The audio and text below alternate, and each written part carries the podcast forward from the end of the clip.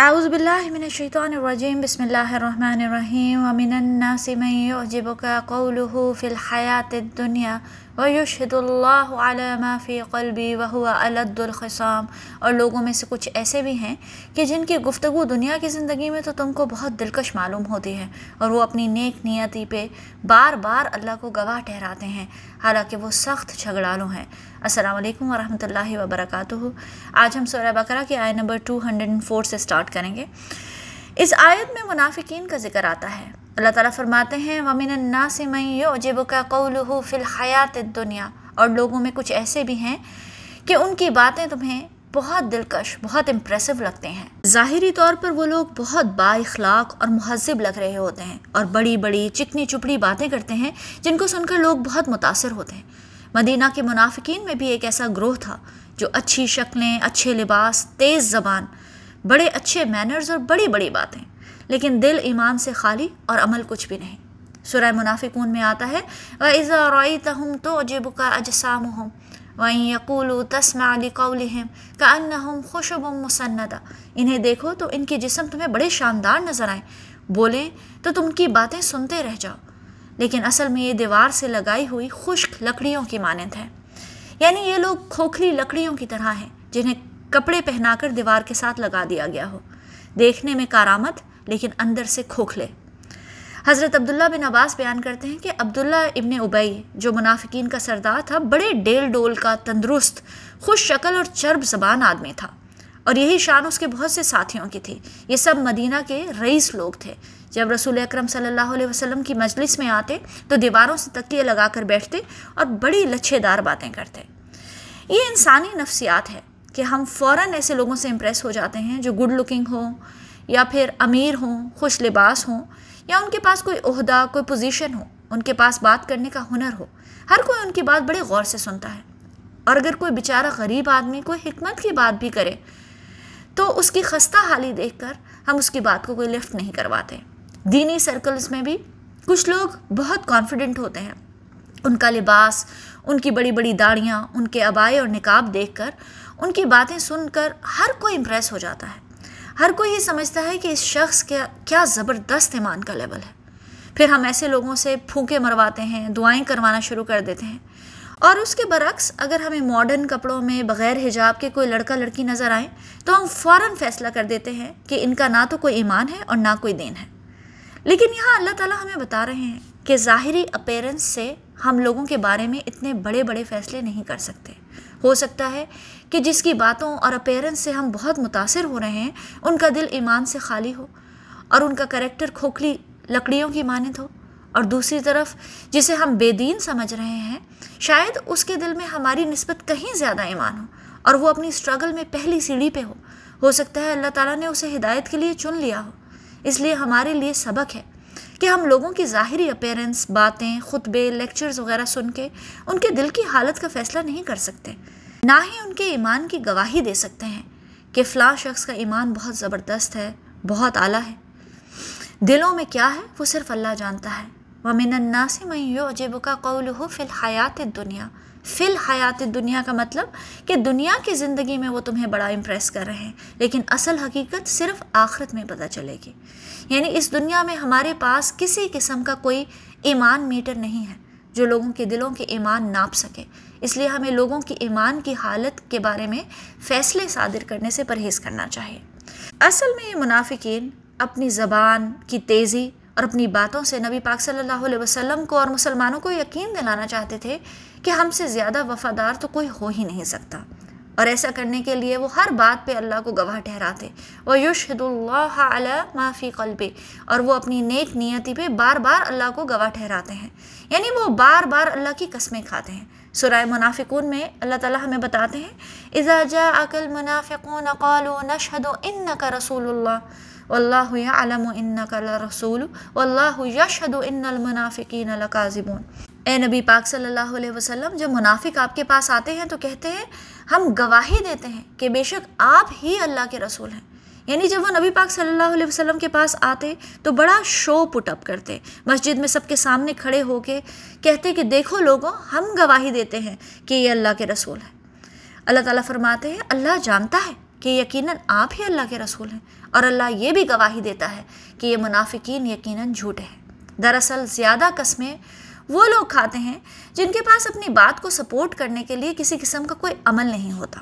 تو وہ اللہ کی قسمیں کھا کھا کر اپنی بات کا یقین دلانے کی کوشش کرتے ہیں۔ جو سچا ہوتا ہے، اس کے پاس سب سے بڑی دلیل اس کا عمل ہوتا ہے۔ اسی لیے صحابہ کرام کو اپنے ایمان کا یقین دلانے کے لیے یہ چرب زبانی اور قسموں کی ضرورت نہیں تھی۔ جب اللہ سبحانہ و تعالیٰ کی کوئی آیت آتی، کوئی حکم صادر ہوتا، صحابہ کرام اپنے عمل سے اپنی لائلٹی اور اپنی وفاداری کی دلیل پیش کرتے۔ اور دوسری طرف یہ منافقین بڑی بڑی باتیں کرتے، قسمیں کھاتے، لیکن جیسے ہی عمل کا ٹائم آتا تو دم دبا کے بھاگ جاتے۔ اس لیے عام طور پہ جو شخص زیادہ قسمیں کھا رہا ہو تو یہ اس بات کی نشانی ہے کہ وہ جھوٹا ہے۔ اللہ تعالیٰ فرماتے ہیں وہ ہوا اللہ الخصام۔ القسم کا مطلب جھگڑنے کے ہیں، آرگیو کرنا۔ باتوں میں کھینچا تانی فساد، پھر فزیکل لڑائی، جھگڑا کرنا۔ اور الد کا مطلب بھی شدید جھگڑا لو شدید الد ایسے شخص کو کہتے ہیں جس کی گردن سخت ہو جائے اور اسے اپنے ارادے سے پھیرا نہ جا سکے۔ یعنی ایسا شخص جو اپنے نقطۂ نظر کے علاوہ کسی کی رائے سننے یا ماننے کے لیے تیار نہ ہو اور اپنی بات منوانے کے لیے ہر طرح کا آرگیومنٹ بحث، جھگڑا، لڑائی اور یہاں تک کہ ہاتھا پائی تک کرنے کے لیے تیار ہو جائے، ایسے شخص کو الد الخصام کہتے ہیں۔ اللہ تعالیٰ کے نزدیک لڑائی، جھگڑا کرنے والے، بہت زیادہ بحثیں کرنے والے، گالم گلوچ اور ہاتھا پائی کرنے والے جھگڑالو لوگ سخت ناپسند ہیں۔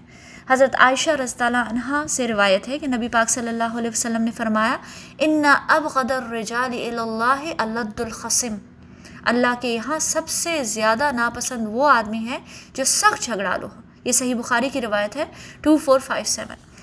گھر کے افراد، خاندان کے لوگ بزنس پارٹنرز آفس میں کولیگز دوست وغیرہ جب ایک دوسرے سے ملتے ہیں انٹریکٹ کرتے ہیں، ایک دوسرے کے ساتھ مختلف معاملات کرتے ہیں، تو اختلاف ہونا تو ایک نیچرل چیز ہے۔ لیکن اس اختلاف کو اس قدر طول دے دینا، لمبی لمبی بحثیں کرنا، ایک دوسرے کو نیچے دکھانا، یہ اللہ تعالیٰ کو سخت ناپسند ہے۔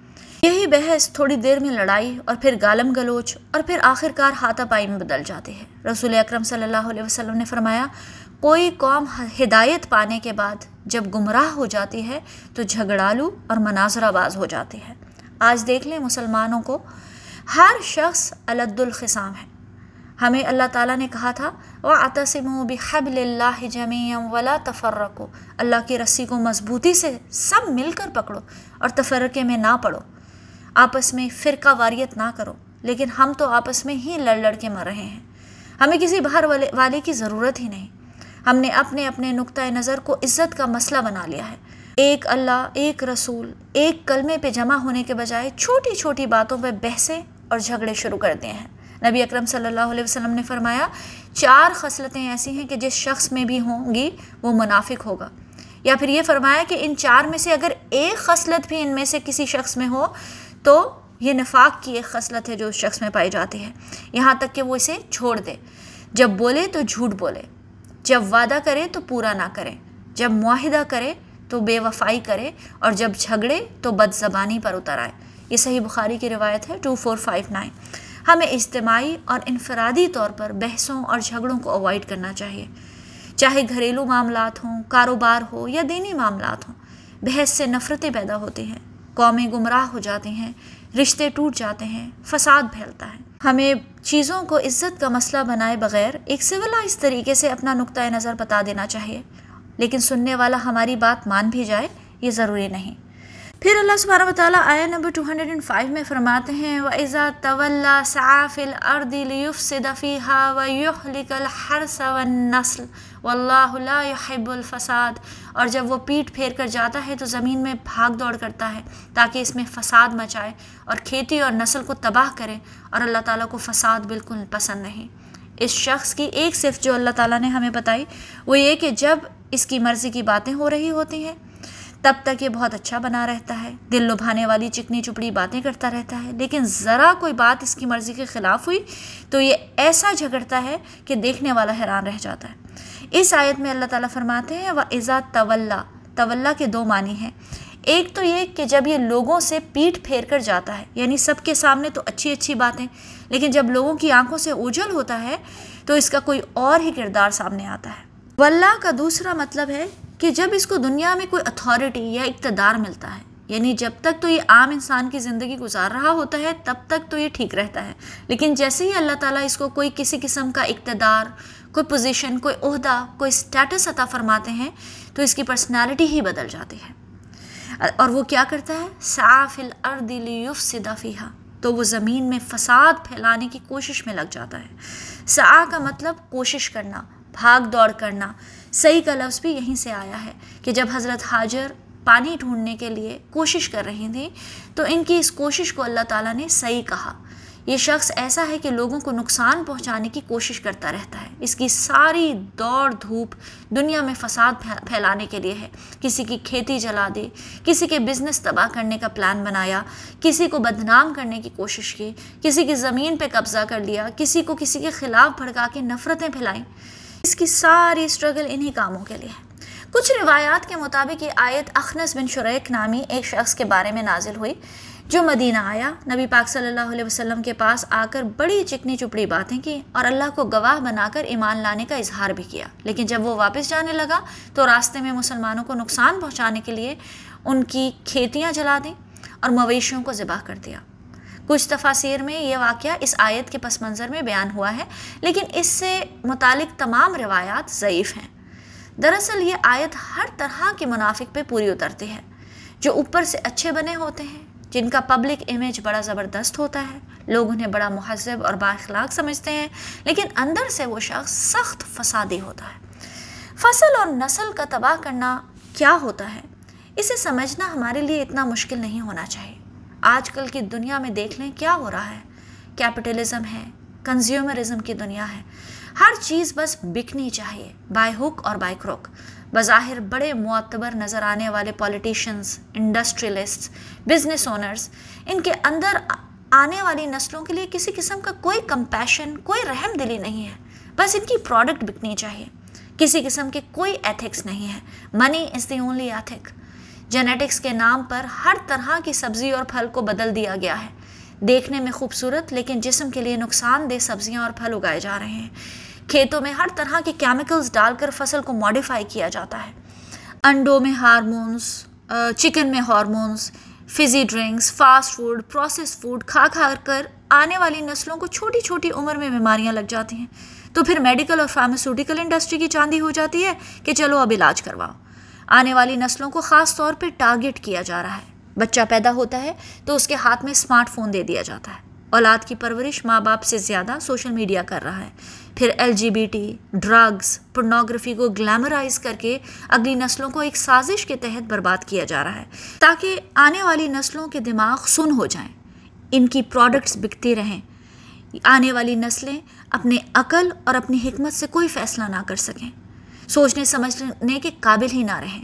آنکھیں بند کر کے سوشل میڈیا ٹرینڈز کے نام پہ ایک دوسرے کی اندھی تقلید میں لگے رہیں اور ان کا کاروبار چلتا رہے۔ کتنی عجیب بات ہے کہ ایپل کے فاؤنڈر سٹیو جابس نے اپنے آخری انٹرویو میں بتایا کہ اس کے اپنے بچوں کو آئی فون اور آئی پیڈ استعمال کرنے کی قطن اجازت نہیں ہے۔ ان کے گھر میں یہ ساری ڈیوائسز بین ہیں۔ تو آج کل تو کنزیومرزم کے نام پہ سب کچھ ہو رہا ہے۔ کھیتی بھی برباد ہو رہی ہے اور نسلیں بھی۔ اور یہ اللہ کی نظر میں فساد ہے۔ اللہ تعالیٰ سورہ روم میں فرماتے ہیں ظاہر الفساد فی البر والبحر بما کسبت عیدی الناس۔ بحر اور بر میں فساد رونما ہو چکا ہے لوگوں کے اعمال کے سبب۔ ان لوگوں کا پبلک امیج دیکھیں کہ بڑی بڑی چیریٹیز کرتے ہیں، اپنے آپ کو انسانیت کا خدمت گزار بتاتے ہیں۔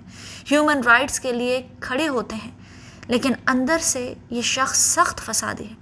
ایسے لوگ ہر طرح کی سیٹنگ میں مل جائیں گے۔ آفیسز میں ورک پلیسز میں، گھروں اور خاندانوں میں، جو اوپر سے بہت میٹھے۔ آپ سوچ بھی نہیں سکتے کہ وہ کسی قسم کا کسی کو بھی نقصان پہنچا سکتے ہیں۔ لیکن اندر سے تقریب کار۔ نبی پاک صلی اللہ علیہ وسلم کے زمانے میں بھی ایسے چال باز لوگ تھے اور ہر دور میں ہوتے ہیں کہ جن کا پبلک کریکٹر ان کے ذاتی کردار سے بالکل مختلف ہوتا ہے۔ سو آئی نمبر ٹو ہنڈریڈ سکس میں بھی اللہ سبحانہ و تعالیٰ اسی طرح کے کریکٹر کو فردر ڈسکس کرتے ہیں۔ انشاءاللہ نیکسٹ ٹائم کریں گے۔ السلام علیکم ورحمۃ اللہ وبرکاتہ۔